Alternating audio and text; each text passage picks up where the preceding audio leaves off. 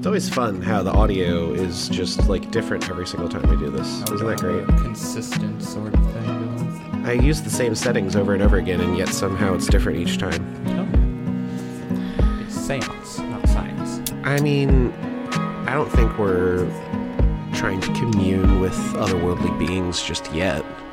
Maybe maybe that's how we do the communing. Is is we, we're all- we're, we're unintentionally doing it every time we set up uh, the microphones for recording. Is that's that's actually how seances go. Maybe these mediums have been doing it wrong the whole time. I'm not going to say that that's not how that works, but I'm fairly confident that that's not how that works. So you're a medium who can talk to ghosts and know how things work. Obviously, yes. Oh, okay, my bad. I thought that kind of went without saying.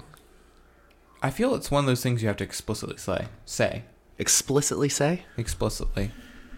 Well, I guess I'm performing seances then. There you go. Well, welcome to the Dungeon Bros podcast. This is episode four. We're going to be talking about Strixhaven, a curriculum of chaos. But first, I'm Connor, And I am Sam.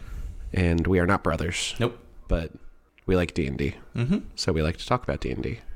And uh, colloquially, Colloqu- bro works for any of your uh, Indeed, friends. indeed, indeed. It doesn't have to be exclusively for biological or step brothers. True. True. We are we are neither of those things. We are- You we are have step neither. siblings I and do. real siblings. I have do. real siblings. I do. Not to say that step siblings aren't real siblings. I was gonna say they exist. They're not fake. That's for sure. They're actually just figments of your imagination. Entirely, You've entirely. stories about all these uh, all these people who are Yeah. related to you via uh, via marriage of your father to another woman. Well, they're not married. No, they're not. No, Oh, it's one of those they might eventually kind of deals, but not right now sort of deals. You know, so legally, there's nothing tying you to these other individuals. legally no, uh, emotionally and interpersonally, absolutely. So there's that. Very good. Before we get into our normal nonsense, I do have a bit of a serious note that I want to talk about. Um, we live in Kentucky. You're form you're formerly from Ohio, but like Southern Ohio. Yeah. Yeah. As of recording this last late last week, uh, a very bad series of tornadoes came through uh, Kentucky and Tennessee and many uh, states along that sort of uh, eastern side of the United States. And um, I have many friends that live in Bowling Green, Kentucky. Uh, that's where I went to college. That's my alma mater. Spent four years down there. It's a beautiful place. It's a beautiful campus at Western Kentucky University, but uh, a lot of people there are experiencing a whole lot of damages from the tornado. Buildings destroyed. Um, in the state of of uh, Kentucky, in the state of Kentucky, there are at least 50 confirmed deaths, though they estimate it to be closer to like 100.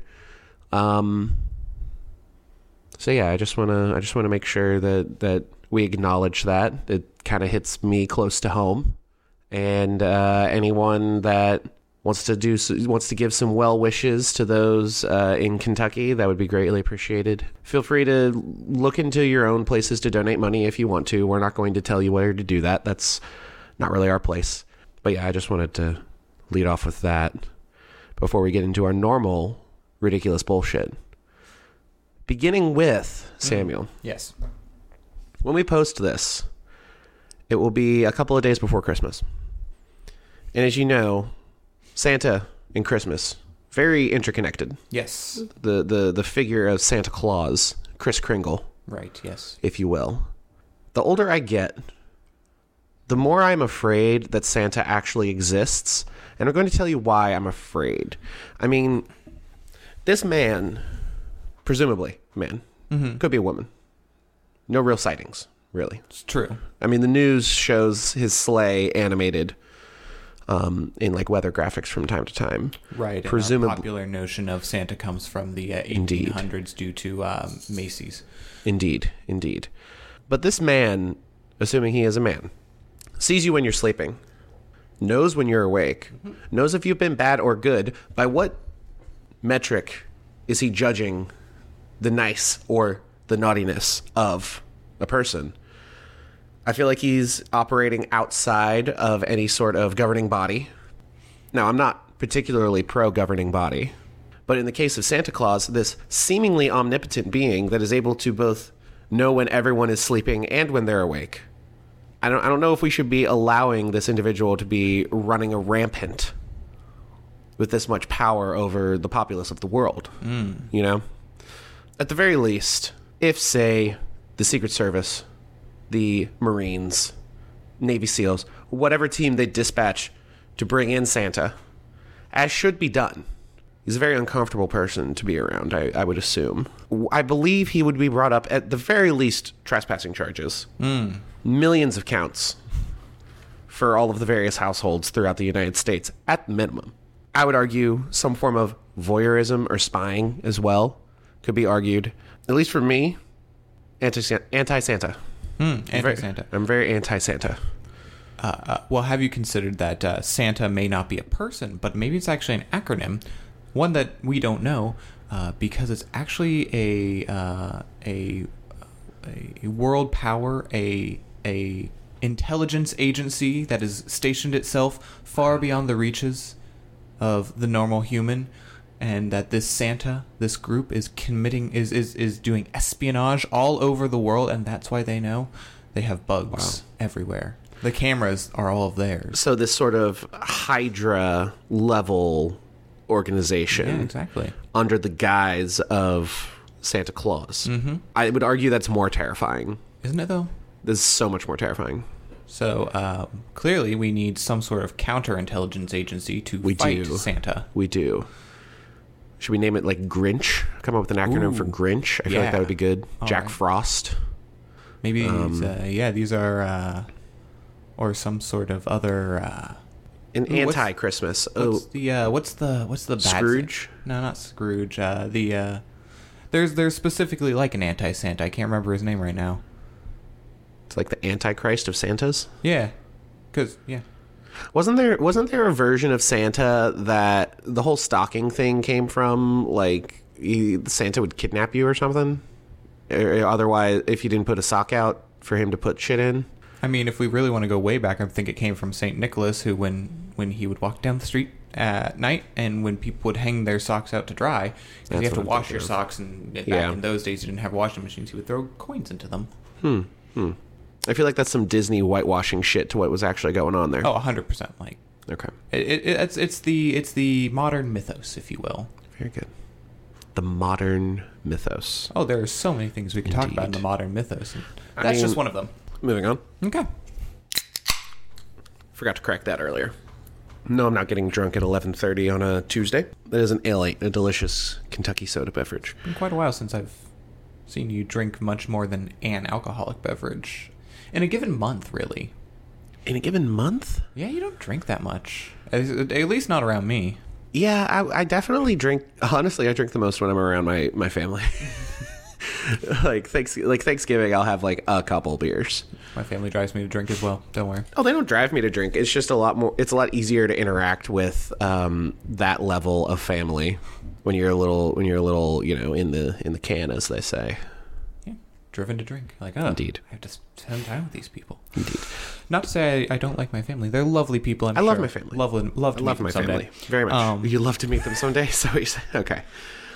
Anyway, Anyway, uh, the other day I went to Walmart, good start to a story. as one often does. Yes. and I found the Magic the Gathering section of the store.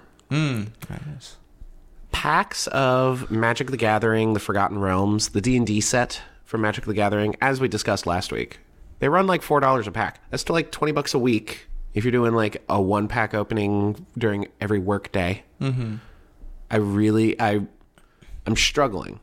I'm really struggling because I know that that's a bad monetary decision to make. Yes, I believe you did out the math to what it would come out to in a year. Uh, It'd be twenty bucks a week, which would be a hundred and four dollars a year, if that math is correct. that is not correct. Twenty. Oh, a thousand and forty. There I forgot go. a zero. a thousand, one thousand and forty dollars in a year. That is a lot of money. Christ. But content. Magic the Gathering pack openings, in general, card game pack openings are rather popular. Mm-hmm. So you know, But you gotta commit. Gotta commit to that bit. I, w- I would have to commit to that bit, and I don't know if I'm ready to commit to that bit. But I mean, like you said, it's twenty bucks a week. Which, uh, if you if you switched from uh, you know eating out three or four times a week to maybe eating out two or three times a week, yeah, I mean, there's that twenty bucks. I mean, I've al- I've already done a better job of that. You have. I've, I've been making a lot of quesadillas lately. you have. Big fan of the barbecue chicken quesadilla. It's easy. It's, It's good. very, it's very easy. Meal prep. I get like four to five meals out of it. It's wonderful. Anyway, this has been quite a sidebar. this has been quite a sidebar. So, as of the day before we record this, December 13th of 2021, there's an update to the Sage Advice Compendium on dnd.wizards.com.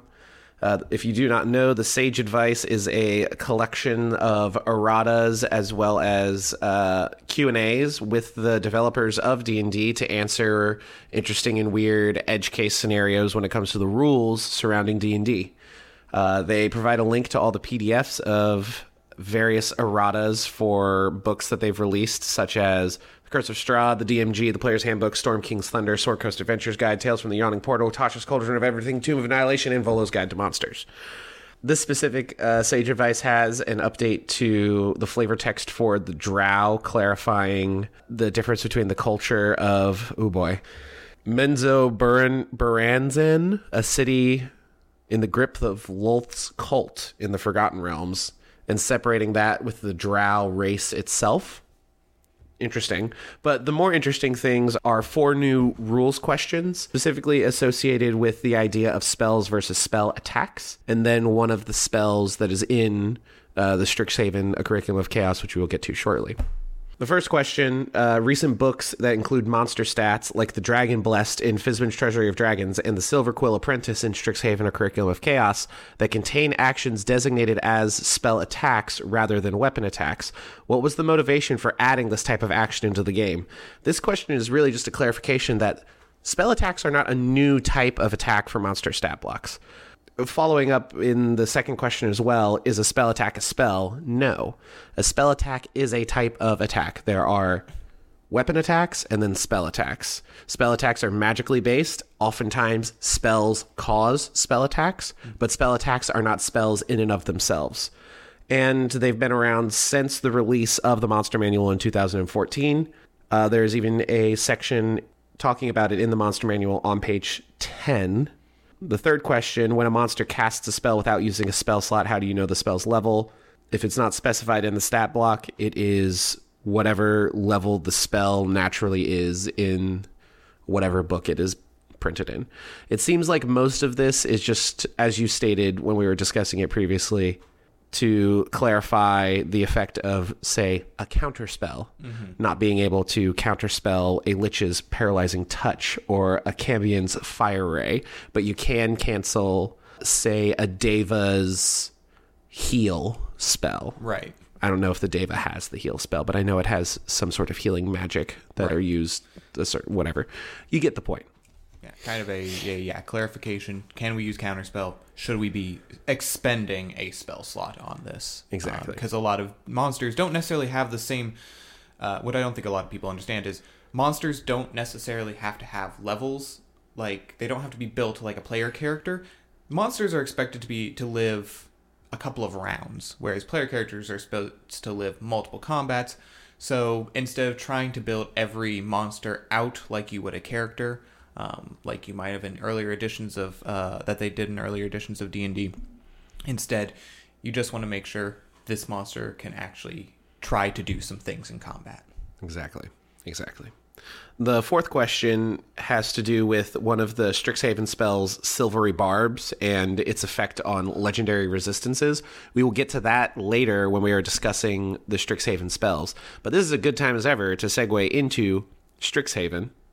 But before we do, I think we need to shout out some of the socials. The mm-hmm. TikTok, of course. We're on TikTok live as we record right now. I don't think anybody is watching. It is 11:30 on a Tuesday morning. There might be a person That isn't you. that isn't me. Oh wow, that's impressive. Yeah. Anyway, TikTok at Dungeon Bros YT, the YouTube Dungeon Bros as well. You can listen to the- our podcast on podcasting services round the globe. Indeed. Round the globe: Apple, Google, Spotify, Plex, microwave ovens, presumably Smart fridges. smart fridges, hmm. as well as our Twitter and our Discord server, which you can find a link to join our Discord server in the Linktree in the bio of our TikTok, as well as in the description of the YouTube video of the podcast. There's no easy way to put links in the description of podcasts Unfortunately, no. to the podcasting services around the globe, which is a shame.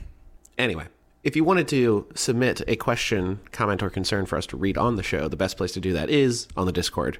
Second best place is during the TikTok live of us recording the podcast. Third best place, uh, DM or add us on Twitter. Yeah. So Interact with us. We'd love to uh, interact with you. take advantage of that. Anyway, Strixhaven: A Curriculum of Chaos is the newest Dungeons and Dragons campaign setting. I say with a question mark. It is advertised as a campaign setting. I would argue it is an adventure module. Mm-hmm. Just based on page count, the campaign setting portion of it and character options are pages 1 to 60. And 60 to 224 are the adventure module and bestiary. I can see how they call, they would want to call it more of a campaign setting since uh, there's if you're familiar with Dimension 20's Fantasy High, the I think the idea is it's a you can run entire campaigns in a school setting. Yeah. Um, and and if you really and and kind of that classic go out and adventure style of uh of of campaign maybe doesn't fit right here. Yeah, yeah, I, that's I totally get that. I love the campaign setting stuff that's in this book. So at the end of the day, I feel like Wizards of the Coast did not do a very good job advertising what this book was. They they definitely advertised this to people as a campaign setting, and I'm sure people were expecting it to be able to be molded into like a Harry Potter style uh, setting with very little effort. But the fact that the majority of the book is a level one to ten adventure, which by the way, a level one to ten adventure that's a that's a sizable campaign. Pretty cool. It's a very sizable campaign. Um, all of that being said, if you want to run a Harry Potter style D and D campaign, and you don't, and you're not married to the idea of Hogwarts and Harry Potter, Strixhaven is a really good book. Yeah, I actually like that about how they did Strixhaven is that it is not just a a Harry Potter um, stand-in or, or, or they didn't just try to take Hogwarts and shove it into the into the D and D universe. Um, I think that this is is itself very good for what it is. I agree. Strixhaven, of course, being one of the realms in Magic the Gathering that already exists, very heavily inspired by Harry Potter. And the Harry Potter inspiration is very clear when you read through the adventure. Um, we will not be going into the adventure module at all today. Um, what we will say is a quick overview. The adventure module is divided into, I believe, three or four chapters each one based off one school year, which takes you from level one to three your first year, three to I believe six, six to eight, and then eight to ten, each for the four years. There's a lot of unique features and roleplay opportunities that they provide and rule sets for that we will get into here shortly. But first, let's talk about the character options. Yes, absolutely. What college are you? I know. Oh boy, you know what you are. Yes. Oh, man, I did not near I did not think about it nearly enough. I would probably say I am either a Lorehold or a Silverquill. Mm-hmm. What are you feeling? Witherbloom. Witherbloom. Well, that's fair. Based on based on our wizards that we play in different D and D campaigns. That sounds very appropriate, actually. Definitely. each of those makes sense. Yeah. I think I could argue. I could make an argument for like Quandrix, Yeah. I but. I definitely, I definitely think my Lucine is more of a Lorehold or a Silverquill. I would, I would lean more towards Lorehold. But very good. All right. divination wizard versus necromancer. Yes. and that's very appropriate. Anyway, the four, the five, geez, the five colleges of Strixhaven are Silverquill, Witherbloom, Prismari, Quandrix, and Lorehold, much like the houses of Harry Potter and Hogwarts, as well as the other wizarding schools in that universe. Uh, each of them are closely tied with certain types of magic. Uh, I like that this isn't a wizard's school. This is a magic school, and they make it very clear that, like the Lorehold, really good for your wizard, really good for a lore bard. Witherbloom, yes, you can be a mech- necromancer. That's also that's also a college for druids. Yeah. And then you've got like they make a point to include all of the caster types, as well as even opening up the door to you don't have to be a caster. Right. They mentioned the uh, barbarian options that do give you some uh, casting or some magical abilities. Yes, the uh, wild magic barbarian, for one, while not strictly spell casting, is magic based. There are options available in this book for what to do if you are more strength focused as a character uh, rather than intelligence, wisdom, or charisma focused. And I really like that. I love I love the concept of I really this obviously the party that plays this campaign is going to have a lot of wizard, sorcerer, warlock, bard, all that kind of stuff. But I really love the idea of playing like an eldritch knight or an arcane trickster or a blade singer, like a melee focused but still has spellcasting sort of class. I think could be really fun in this setting and set you apart from the rest of your party. Oh yeah, I mean every no matter you're like, hey, we're playing in a magical school. There's always going to be I every group I play with will be like there'll be one guy who go, yeah, I'm I'm I'm going to still play my barbarian. exactly. exactly. Now, let's get into the character options.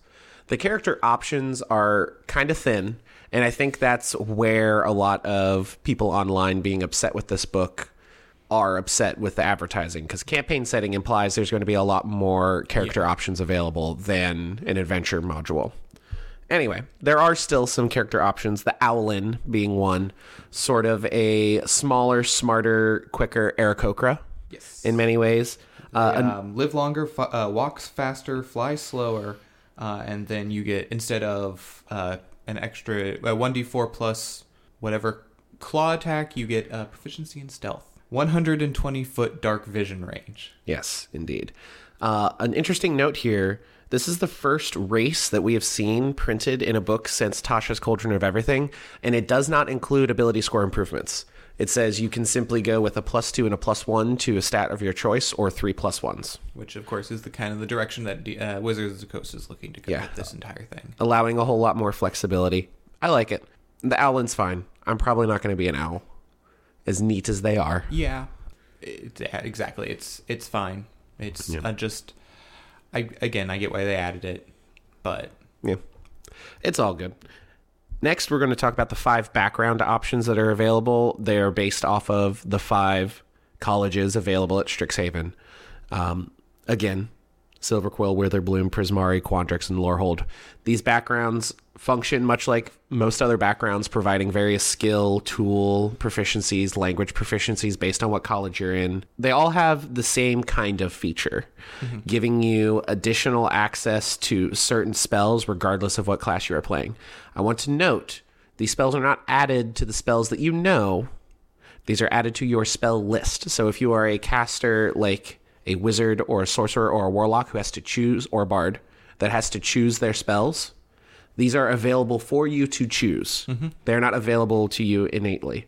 Now, if you are like a cleric or a paladin or a druid, where you can prepare your spells every single day, you have access to your whole list. You're going to have access to a slew of new spells that you might not normally be able to have. Something to keep in mind when looking for what college you want your character to be a part of. Overall, once you kind of get into uh, more major campaigns, well, I mean, by no means would I ever tell somebody you can't take that background. Well, for this, probably. I don't know if if necessarily they kind of fit into other sorts of uh, campaigns. Just Yeah, the, these backgrounds are very heavily tied to Strixhaven. There's a I- joke here in Cincinnati where uh, it there's a it, everybody's going to ask you what high school did you go to. I feel that's what it would be if you played a Strixhaven Yeah. background in Absolutely. a non-Strixhaven uh, Absolutely. setting. Now, I personally, if someone said I want to take one of these Strixhaven backgrounds, I would be like, well, logically, there's probably going to be a magic school in my campaign somewhere. We could say you're from there. We could say that's one of the colleges and just kind of run with it. At the end of the day, backgrounds aren't that big of a deal. And having in a slightly expanded spell list is neat, and I'm not really against that. I don't think it's overpowered. One of the spells uh, that you get available to you based on this background you get the spell that is associated with that college. Much in the same way that the feature that you get from these backgrounds you get the Strixhaven Initiate feat as part of your background. Getting a feat as a background is pretty cool, Oh yeah. pretty powerful. Thankfully, the Strixhaven Initiate feat is much like just the Magic Initiate feat, giving you a couple of cantrips you can choose from, and then your choice of a first level spell from a certain spell list or class of spell, I believe. Uh, yes, yes, but From a certain spell, list, list. or yeah. Um, but it also gives you one free casting of that spell a day, just like Shadow Touch, Fey Touch, uh, and I always enjoy that. I always enjoy just have, especially at low levels, having the ability to cast another spell. Yeah. Uh, the background you choose will determine which of the Strixhaven Initiate options you have available to you, which are again tied to the five different colleges. The integration here is really, really nice. It all kind of is seamless, and it it really sets up the idea that you do not have to play a caster class because right out of the gate at level one, if you are a monk and you do, and you're not going to be a spellcasty monk, you're still going to have cantrips. You're still going to have an extra spell because of your college. Mm-hmm. So you're going to have that ability too.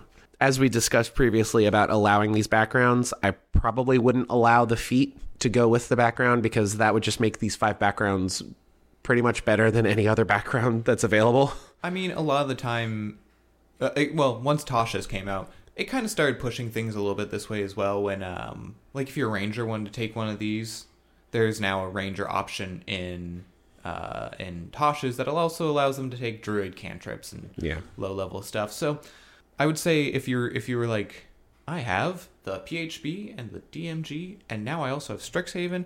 I think it might be a little uh, it might get a little fuzzy in there, but I think if with the entirety of what DN uh, Wizards of the Coast has put out in the last two years, I think it starts to become a little more uh, a little more acceptable, a little more run of the mill almost.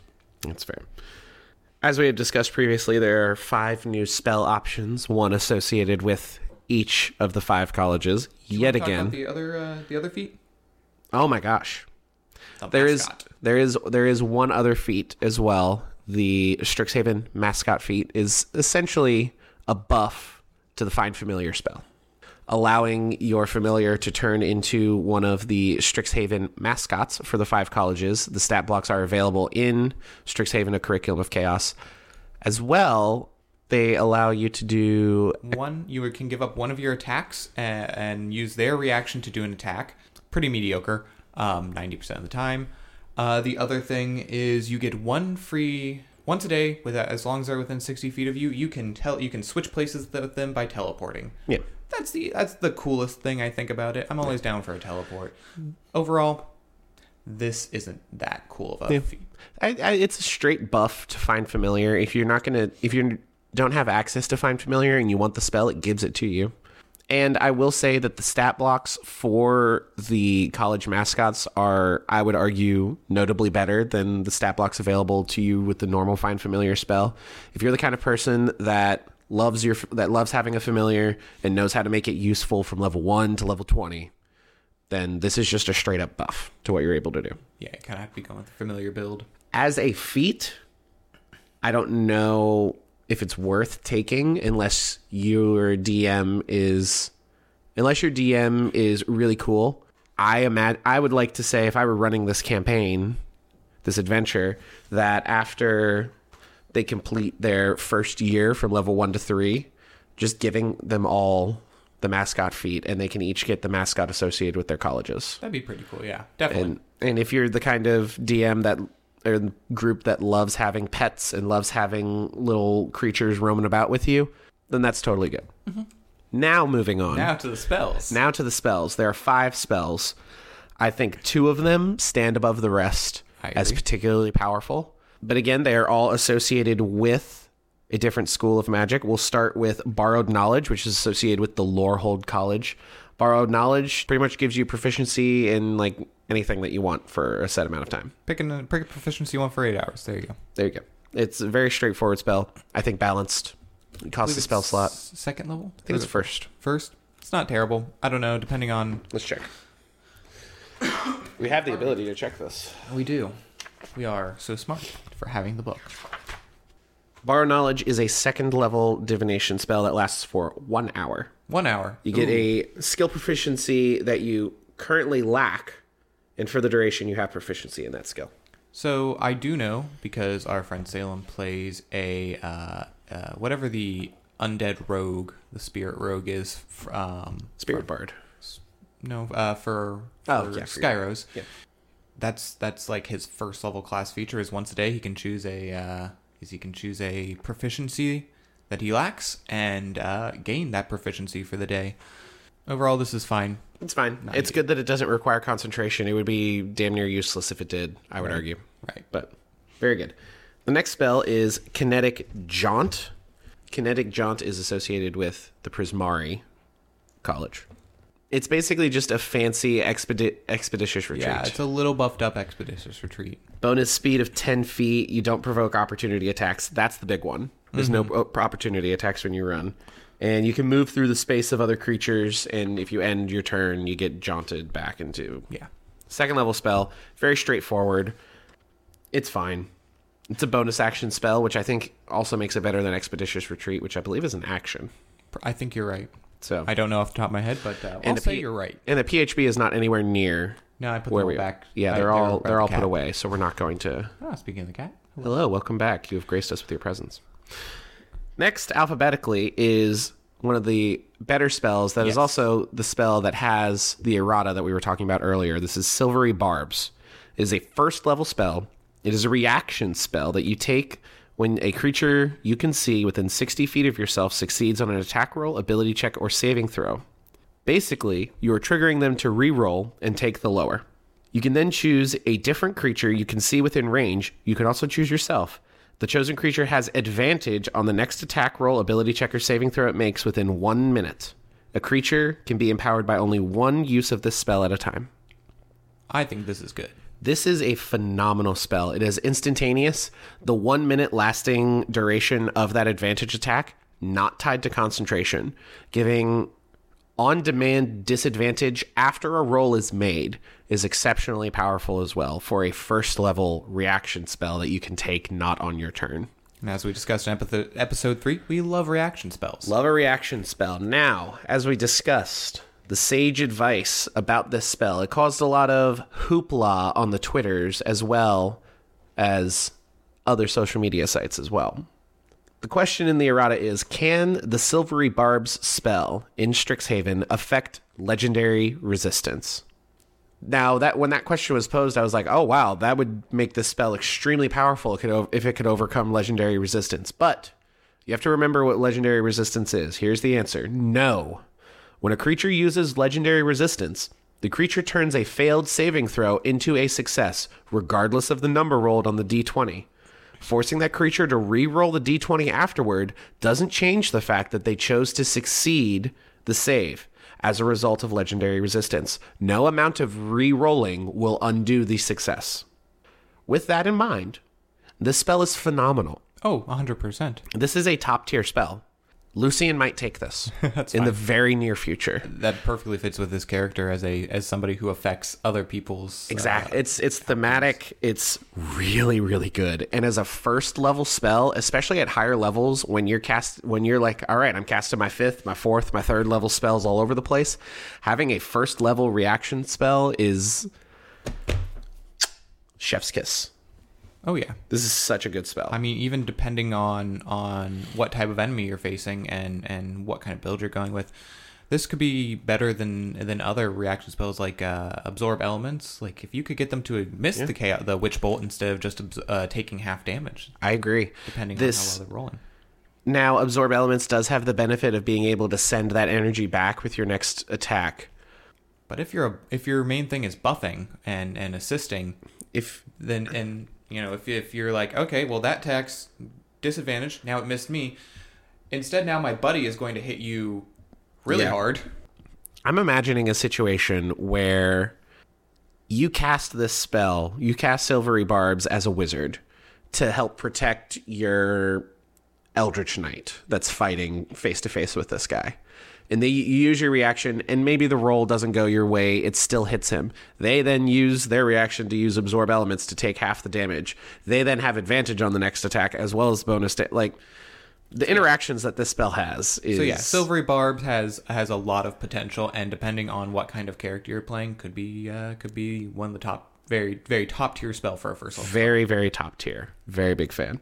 The next spell, not very top tier in my mind. No, I did not. Vortex Warp. This is associated with the Quandrix College. Is a second level conjuration spell, a casting time of an action, range of 90 feet. You magically twist space around another creature you can see within range. The target must succeed on a constitution saving throw. The target can choose to fail. Or the target is teleported to an unoccupied space of your choice that you can see within range. The chosen space must be on a surface or in liquid that can support the target without the target having to squeeze. When you cast at higher levels, the range of the spell increases by 30 feet for every spell slot. I can see the uses for this spell. I acknowledge it.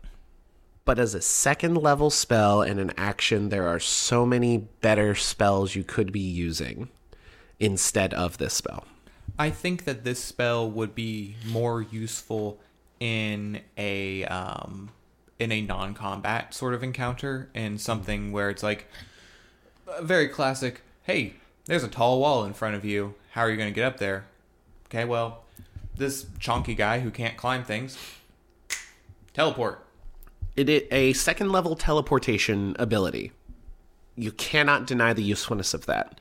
But when compared to the other options, I would argue the only one that has less simple use would be the kinetic jaunt. I think those two are the low points. All five of these spells, I think, are useful at minimum. I don't know if Vortex Warp is worth taking. I would take my I would take vortex warp uh again if I was not looking to deal damage as if I was building a character without any interest in if you were damage if you were directly fighting yeah. an enemy. If you were like a pacifist buff character, debuff character, then this spell has its use. But compared to the other fi- the other four available, I think this would be the last one I would pick. I think so. I yeah. I pre- I'm pretty much on the same boat with you. Now, the second one that I would pick after Silvery Barbs is the last spell, Wither and Bloom, associated with the Witherbloom College, as you could tell by the name. It's a second level necromancy spell. It is an action. It is 60 feet in range. The duration is instantaneous. You invoke both death and life upon a 10 foot radius sphere centered on a point within range. Each creature of your choice in that area can make must make a Constitution saving throw, taking 2d6 necrotic damage on a failed save, half on a success. Non magical vegetation that is in that area withers. In addition, one creature of your choice in that area can spend and roll one of its unspent hit dice and regain a number of hit points equal to the roll plus your spellcasting ability modifier. When it is upcast, the damage increases by 1d6 and the number of hit dice that can be spent and added to the healing roll increase by 1 for each slot above second level. This is a passive way to do healing for the wizard, for the sorcerer, for I mean the bard has access to a couple healing spells. I really like this spell. This is a very good spell, and uh, another thing that, for you know, being Second level. second level, even then, uh, allowing any spell that allows you to choose what targets are affected in an AOE, always good. Especially like if you're Ooh, like you said, if you're a sorcerer and you don't and you don't have any meta magic left. That's or if you're a wizard who doesn't have any meta magic at all, that's often a problem with uh, with playing a character like that. Is I'm gonna cast this in this area, and I'm sorry, friends. Yeah. This is this is a really good spell. If you've got the barbarian, you've got the fighter, you've got the paladin, you've got the monk, and then you have in a campaign setting like this, likely only one true melee character in a party, maybe. Mm-hmm. Being able to drop an AoE, the damage isn't super good. 2d6 necrotic is fine. For second level, I think it's a little low, but the ability to allow a character or creature of your choice to roll a hit dice to regain hit points in the midst of combat, in addition to the damage, is something that I love. The hit dice, it's one of the most underutilized things that you have on a character sheet. And a lot of campaigns I know that I've played in and that I run even, the short rest is not often needed. That's true. there are some there of course there are tables that are going to have adventuring days where there's three four five combat encounters in a day and the short rest is very important. The way that we've played d&d oftentimes you don't need the short rest. And in fa- and people will often take a long rest in favor of it just because it's better. And the hit dice fall by the wayside because of that. A spell that allows you to instantaneously roll a hit die and regain that hit point those hit points I absolutely love it, and I cannot wait. I, I, I hope that this is indicative that Wizards of the Coast is looking at the hit dice and other ways to use it other than just healing on a short rest. I also like the fact uh, with all with uh, most of these spells or a couple. Um, with these spells, it well, like you said, you think it's a little high level or for or a little, little low damage for for a second level, but that's because they've split it and they've and they're giving you dual functionality. I like these spells. Same with Silvery Barbs, where it has two functions, and uh, I think that that. I mean, obviously, you're just going to have very straight up spells like they do. You know, Fireball, very simple. Yeah. Firebolt, very simple. But I like these uh, spells that give you two things to do with one cast. Exactly. They're a little weaker because, you know, simultaneous, but I like that idea. I think if Wizards of the Coast keeps making spells like this, it'll be very good. It'll give uh, more versatility Yep. to casters um, at low levels in combat. Because oftentimes, casters at low level in combat, uh, I cast Firebolt, okay? That's all I can do. Yeah. I this I I'm imagining a situation where your fighter runs in in, in a Strixhaven combat and just gets eviscerated mm-hmm. while the casters all stay back. This is a great way when that character gets swarmed and say they get knocked unconscious. This will damage a lot of these creatures that the fighter may have already damaged, possibly taking several of them out, hmm. and then immediately bringing them back up in the same action for one spell slot. Yeah. The power of that cannot be understated. And I think the Wither and Bloom spell and the Silvery Barb spells immediately hike up the Silverquill and the Witherbloom colleges as being very sought after colleges to take. I agree. All right.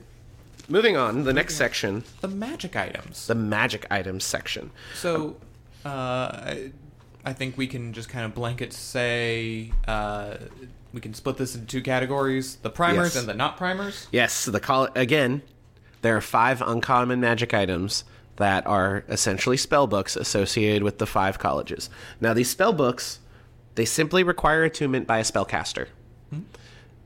Spellcaster is very broad. Not only your full casters, the paladin, after they have the spellcasting feature, is a spellcaster. The ranger, when they have the spellcasting fe- uh, ability, when they have the spellcasting feature, is a spellcaster. Eldritch Knight, arcane trickster. It's available to a lot of people that wouldn't normally be using spellbooks. Pretty much all of these primers do effectively the same thing. 1d you have 3 charges, regains 1d3 daily at dawn that you can use to add you can expend a charge to add a d4 bonus to certain ability checks depending on the primer. In addition, you can study the primer at the end of a long rest and you can choose a first level spell from a certain spell list depending on the college. Before you finish the next long rest, you can cast the chosen spell once without expending a spell slot if you are holding the primer. And then the spellcasting ability for the spell is your choice of intelligence, wisdom, or charisma, and that's same across all. Very, very flexible. These are all uncommon magic items. As we discussed previously, I if I were running a Strixhaven campaign after the first year, the first one levels one, two, and three, I would give everyone a primer of their college as well as the uh, mascot feat. I I uh, probably would as well. And even in non Strixhaven campaigns, I think these are very good because in a lot of low level magic items for casters are kind of mediocre. Your plus ones, your wand of smiles and wand of frown, like Yeah, your hat of uh, your wand of magic missile, your wand of fireball. yeah, they're pretty straightforward. Yeah. these again give more flexibility. Um, of course, the opposite is true when you get to higher levels. Casters have all the stuff, but that's not what we're talking about right now. Yes. Now, a couple other uh, magic items. We have four commons. One of them is the spell scroll, which mm-hmm. they don't even list in the book. They simply say first level spell DMG. Yep. Makes Classic. sense. These are what you can buy on campus. Yeah, basically. they also have an uncommon, the magic weapon plus one DMG. Not listed enough. here. The other three that are listed here are the bottle of Boundless Coffee. It's a silly magic item. It is a silly magic item, and I love it. the cuddly Strixhaven mascot, which is a mascot that you can use an action to attach to a limb, and it just snuggles on you. And it gives you advantage on something, right? Yes, but it actually does do something. The toy can also be used to fight off fear. When you make a saving throw to avoid or end the frightened condition on yourself, you can give yourself advantage on the roll if the toy is on your person. You must decide to do so before rolling the d20. If the save succeeds, you can't use the toy in this way again until you finish a long rest.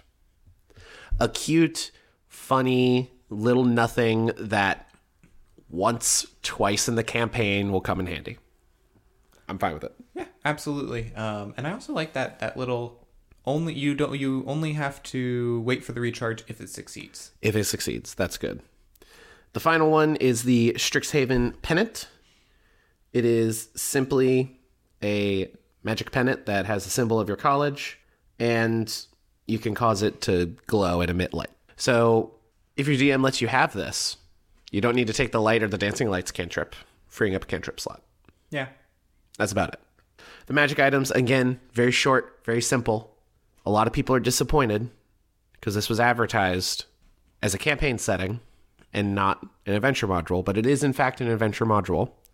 And from that point of view, I like these magic items. Love the primers. Love a good spell spellbook mm-hmm. magic item as a as a wizard player, as well as a non-wizard player. An Eldritch Knight with a book with a with a spellbook, I'm all for it. Moving on we move into chapter three.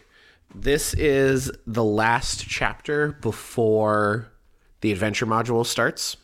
It gets into a lot of the interesting gameplay functions of the Strixhaven adventure module.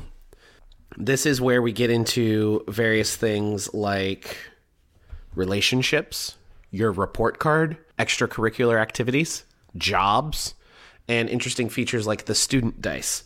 Now, on page 43, there is a picture of it is called Strixhaven Memories, which is an additional sheet that you will be giving your play which is an additional sheet that you will be giving your players. It will allow them to fill in names and features associated with relationships that they make with NPCs. We will get with that to that in a moment. It has your report card for all of the exams that you will be taking. Will you actually be answering questions? No. No, you won't. Hmm. Your character will. But it will require studying and roles. It also shows your extracurriculars and it allows you to keep track keep track of your job as well. Now, relationships are, I think, one of the biggest things. Mm-hmm. You have 18 pre made NPCs, and all of them are associated with different extracurricular activities as well as different jobs at Strixhaven. And all of them are able to be encountered by anyone in the party, and you are able to befriend them or piss them off, and then you've got a rival. You can, they can become your Ron Weasley. They can also become your Draco Malfoy. Yep. And depending on how that relationship goes, at your DM's discretion, you will be getting relationship points, either a plus one or a negative one, with your interactions with these NPCs. Once they get two or more relationship points, you get a bond boon, which is a benefit unique to each NPC. If you get a minus two or lower, you get a bond bane, which is a detriment specific to all of the NPCs. For example, we will check out, let's say, Grayson Wildemere. He's a first year neutral human of Silverquill. He takes he takes part in the Future Entrepreneurs of Strixhaven and the Strixhaven Star. He does not have a job. His bond boon Whenever you want to buy something on campus, a few words from Grayson get you deals. There's a 25% chance your purchase cost half, costs half as much. The Bond Bane gossip columns proclaim exaggerated versions of your worst traits. So while not strictly mechanically focused, every time you run through a Strixhaven campaign, it is going to be vastly different if you are implementing these relationships. I can. Uh, I personally enjoy this. Um, just Oh, the, I, i- love it. the idea of of like you said, not all of them are mechanically great or bad. Like some of them are just like when you walk into a room, if this person doesn't like you, everybody stops and stares at you. Yeah. Um, super cool. I can, Also, very relatable.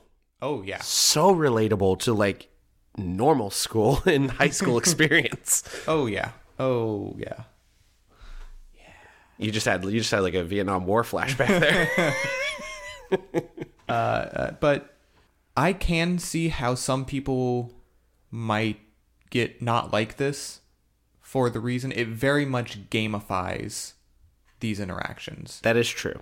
Um, that is true. Again, I'm fine with it because we are playing a game and giving these these uh, you know, of course you can make your own. Um, but yeah, giving these options out here is is great. It's something to achieve, and maybe that's something you want to role play. Like, you know, maybe going through the first time, you don't tell your uh, you, you, your players don't necessarily know what all the boons and banes are beforehand, and they get to find them out as they go. I think that is the way that you should run that.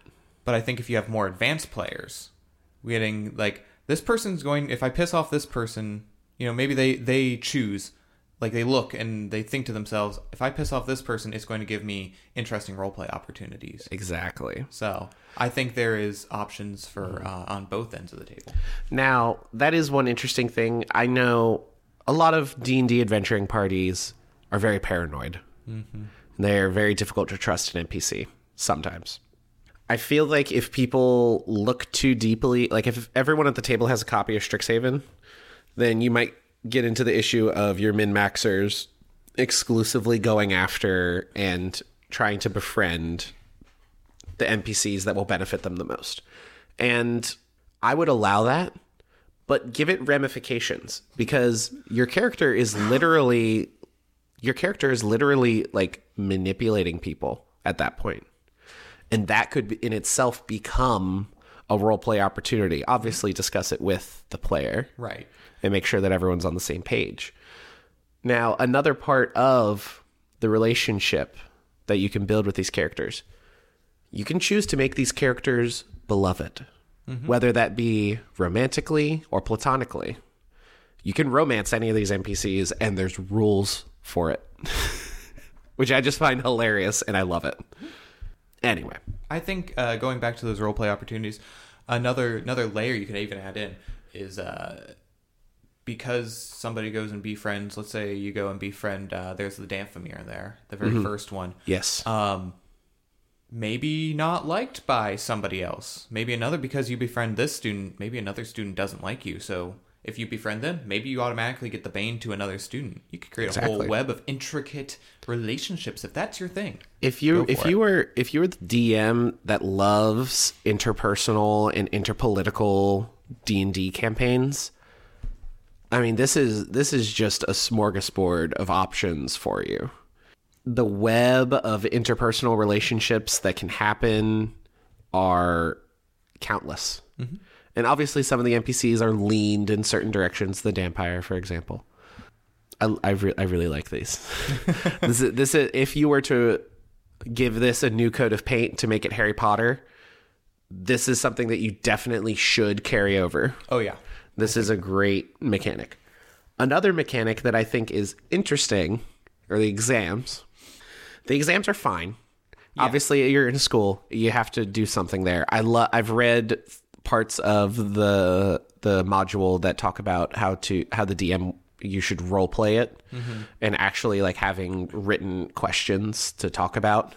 Basically, leading up to an exam, your characters have the opportunity to study. They can choose to forego it. They can choose to study normally. They can choose to push themselves and study through the night and get exhausted, but they get benefits. They can also choose to cheat. There are rules for cheating on exams, which is mm-hmm. awesome. And then you can fail an exam, you can pass an exam, or you can ace an exam. And depending on what happens, you either have a benefit or a detriment to skill checks associated with that exam for the year. They reset every year. It's an interesting mechanic. You're getting a plus D4 to certain skills. It mechanically is not that big of a deal. It's very roleplay heavy. I like it. I would definitely gloss over it a bit more. Yeah, I, uh, I I'm on the I, uh, what are the what are the Muppets? Uh, the Muppet guy, Wolford and Gr- and uh, Wolfer and Gromit? no, not Gromit, whatever. That's uh, but the I feel like we're on the opposite end here. You're like, I don't mind it. I'm like, I, I'm slightly, I'm in the other direction. I'm like, eh, minus one. Okay, but minus one. Yeah. Um, I think that they were trying something cool, but I don't know. They just missed the mark when it just it just comes down to an ability check. That's Yeah. it. And and other books have handouts in the back that you can photocopy and hand to your players. Where this one, they could have easily done that, especially since for the module. Exactly. Um, and instead of uh, instead of yeah, kind of putting some extra prep work on the DM. It would be it would be interesting to have it set up that in the year leading up to it, there are set adventure points that you hit where your characters are going to be learning about like a certain monster type by encountering it in combat. And then later the exam is questions based on that monster type. Yeah, And have it actually be a question and answer instead of just skill checks. Yeah, I uh, I I read the first one. I checked out the first one to see how it worked, and it's like basically a couple days before the exam on slads, slads, Slades. slades, sure. Slooties, slooty boys. um, um, frog parasite men. Uh, you you have a weird frog encounter basically. Yeah. Um, but so yeah, I think they could have worked that a little. They could have massaged it a little more into something an actual interesting encounter, not just a series of okay, please roll an Arcana check. Yeah, I agree. I agree. So you have your report cards. You also have extracurricular activities and jobs. extracurricular activities you get a little description and for doing one uh, every one you do which you can do up to two or one if you have a job you get some extra skill of proficiencies You get you get extra skill proficiencies. It also gives you opportunity to interact with these NPCs and get relationship points with them. Some of these extracurriculars are hilarious. oh yeah I mean, you've got certain things that you would expect the Dragon's Guard Historical Society, the Dragon Chess Club, the Distinguished Society of Fine Arts. And then you have things like the, oh gosh, the Intramural Water Dancing Club. Or the live action role playing guild. If you want more role playing in your role playing, then you can get really meta with that. yo bro i heard you like role play I heard you like role play. And then, of course, you have the Strixhaven Iron Lifters Society for your barbarians. You got the show band, the Strixhaven Star, which is the newspaper. These are all just hilarious. Yeah. They all have skills that, as you said, skills that uh, you'll get benefits for. They also have NPCs that are already written that your characters will easily be able to interact with. You also get access to the student dice. The student dice, uh, each character will gain one for each curricular that they participate in. It's basically just a d4 to add to an ability check associated with the skill based on their extracurricular. You can also choose to leave an extracurricular activity at any time and join another one, but you then lose the benefit of your student dice associated with those skills. I love it. absolutely they're just they're hilarious. and that's how you meet some of the npcs that we talked about earlier and probably like oh you know this this one you're close to this is probably one you're going to interact with and get either love or hate from Absolutely. Absolutely. Now, the other the other side of that, you can also take a job. The job benefit instead of getting a D4 that you can add to certain skills, you just get a wage, which is uh, 5 gold pieces at the start of each week that you hold the job. If you quit a job during an academic year, you stop earning that money at the end of the week in which they quit. Now remember, the way this adventure is set up, levels I I checked it as we were going. It's level 1 to 4. You end the school year at level 4. You're in a school year. So a session might be taking place over multiple weeks. So just try and help them keep track of it and be like, "All right, logically it's been like a month and a half. Here's 30 35 gold for your job." Now, some of the job options are more what you would expect the biblioplex working at a library campus grounds the magic labs the stadium the performing arts intramural fields the cafe dormitories etc etc etc there's a coworker that you will have that is one of the npcs as listed before and there are also several types of jobs associated with each one for example if you are working in the Bow's End Tavern. There's the assistant manager, cleanup crew member, you could be a cook, a host, a server, a whole lot of things. And if you are a role play focused group and a DM that really loves creating encounters for role playing, the jobs and the extracurriculars could take up entire sessions in and of themselves in between the pre-written stuff for the module of just fun interactions with random NPCs that you make up and you could you could get really into the weeds of this if that's what you're into. I like again, much like the extracurriculars, it's all fun. It's all good. It it can span the gambit of this is 5 minutes in our game session or this is the 5-hour game session, which the flexibility is nice. Yeah, um, I can see how a less roleplay heavy group um, might not be super uh, uh, jonesed about either the extracurriculars or the jobs because they're very minor benefits, and we know a lot of people. Uh, and, and there are a lot of people on the internet who are not happy when something doesn't give them a very good benefit. Um, but I I think these are fun. I agree. I agree. Now, after that chapter is are the chapters involving the adventure module. We are not going to get into that. Uh, there are a lot of stat blocks that are associated with the adventure module that are in the back of the book. Uh, we'll get to the bestiary shortly. That's the last thing. But just as an overview, to correct what we were saying earlier, the first chunk of the adventure is chapter three, and it takes you from first level and then you end at fourth level, starting your second year at fourth level. You then end at sixth level. You then start your f- third year at sixth level and go to eighth level. And then the last module takes you from eighth level to tenth level. A four year, a four year college school experience, taking you from levels one to ten. You can you can span a lot of the meat of D and D mm-hmm. in this adventure, and I I really like that. We will not get into the details of it it's a school. There's maps for the school. It's it's all very fun. It does have some lovely artwork though. There is some very very nice artwork in here. It's got a lot of great artwork. It's got a lot of rate of great dungeon maps mm-hmm. for various encounters throughout the years. maps. All very good. Now, all right, let's get to the back of the book here. So, to the bestiary. There are quite a few creatures here. The majority of them are either humanoid or construct, interestingly enough. Mm-hmm. Uh, the humanoids, the vast majority of them are various levels of student and professor for all five colleges, yet again, that all have different spell lists and different unique abilities associated with their college. Um, basically, just making it really easy to do. Um, maybe maybe you want to get in a fight in the halls, and so you or a dueling club. they're a dueling club. And there are obviously encounters that have other students and professors around. The constructs are very interesting. Um, all of the mascots, or most of the mascots, are constructs. There's the art elemental mascot as well, which is an elemental. But the constructs are like an archivist in the library, um, a ruin grinder. There are ruins outside of Strixhaven, which part of the adventure takes place in. The other thing, you will really love this, are the five dragons, which are associated with the founding of the five colleges of Strixhaven. I hope you guys can see the pattern here.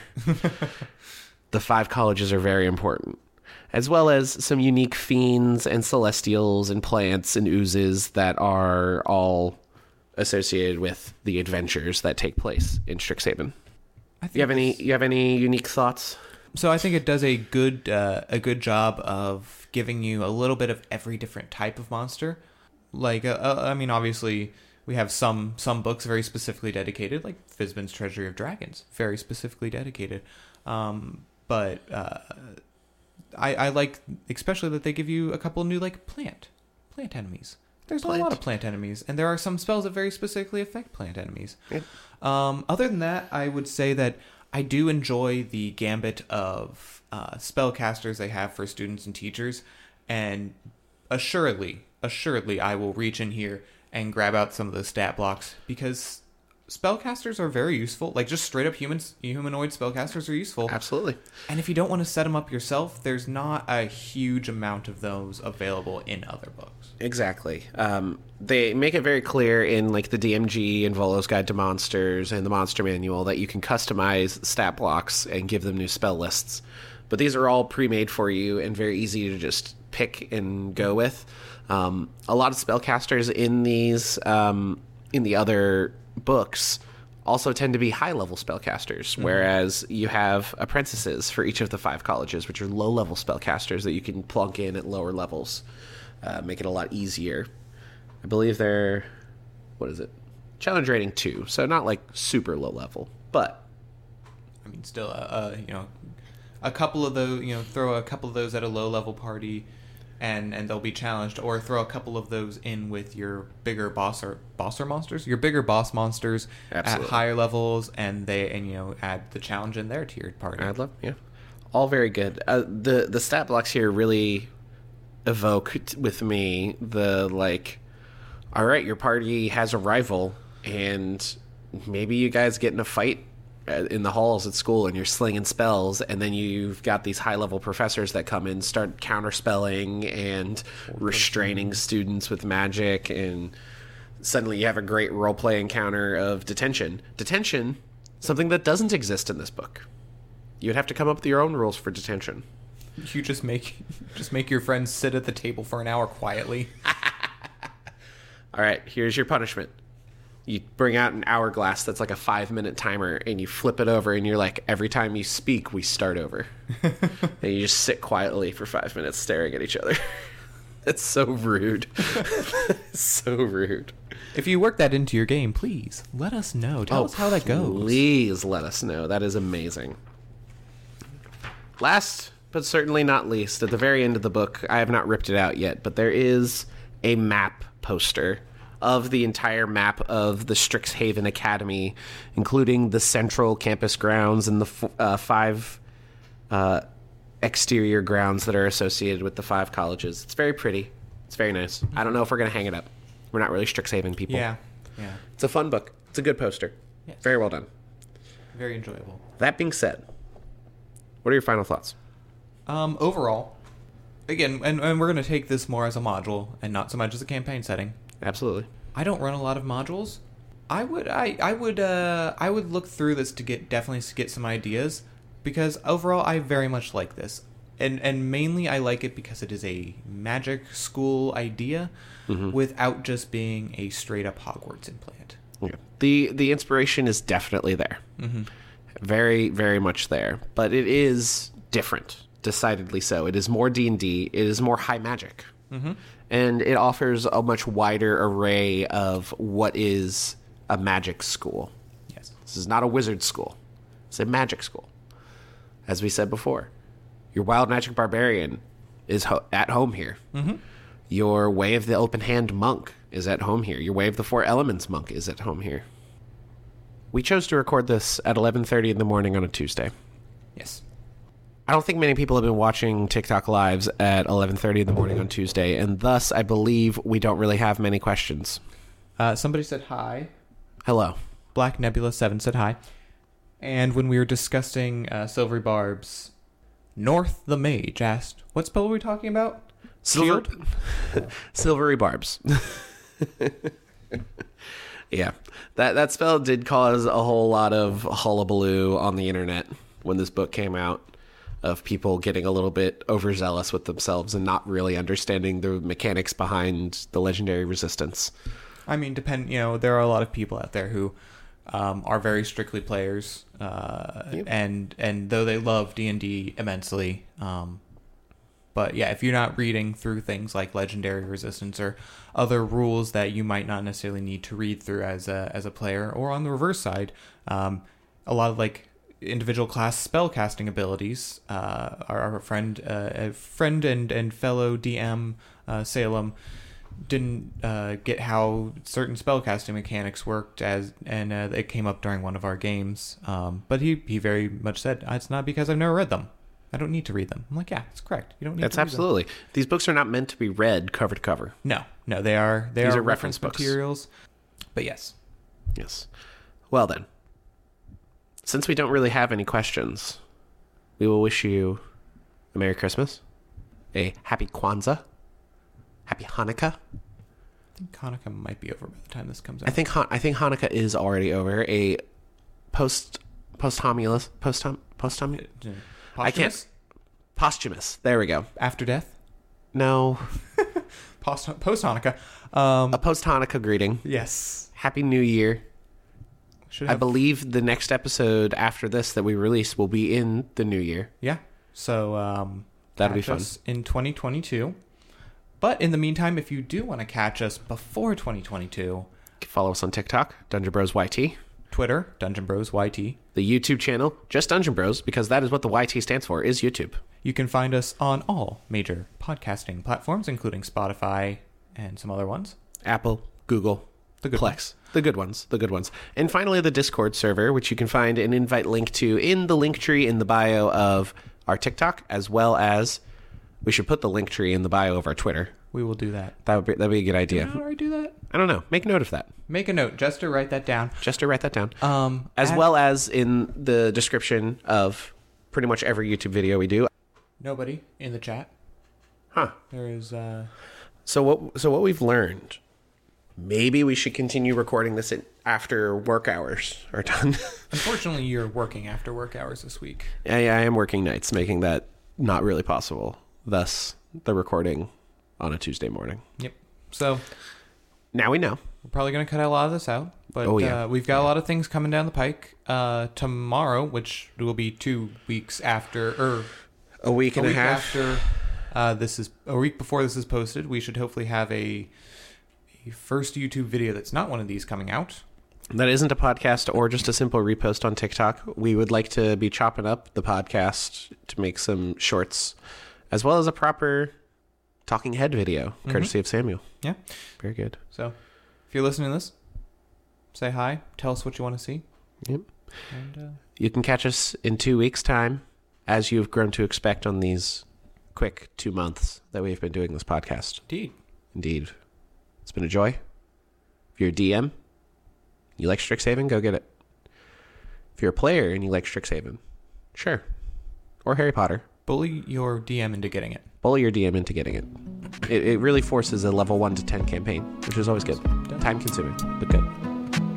With that being said, we'll catch you all next time. Enjoy the holidays. Don't get too drunk in front of your families, as much as you may want to. Not too drunk. Keep it reasonable.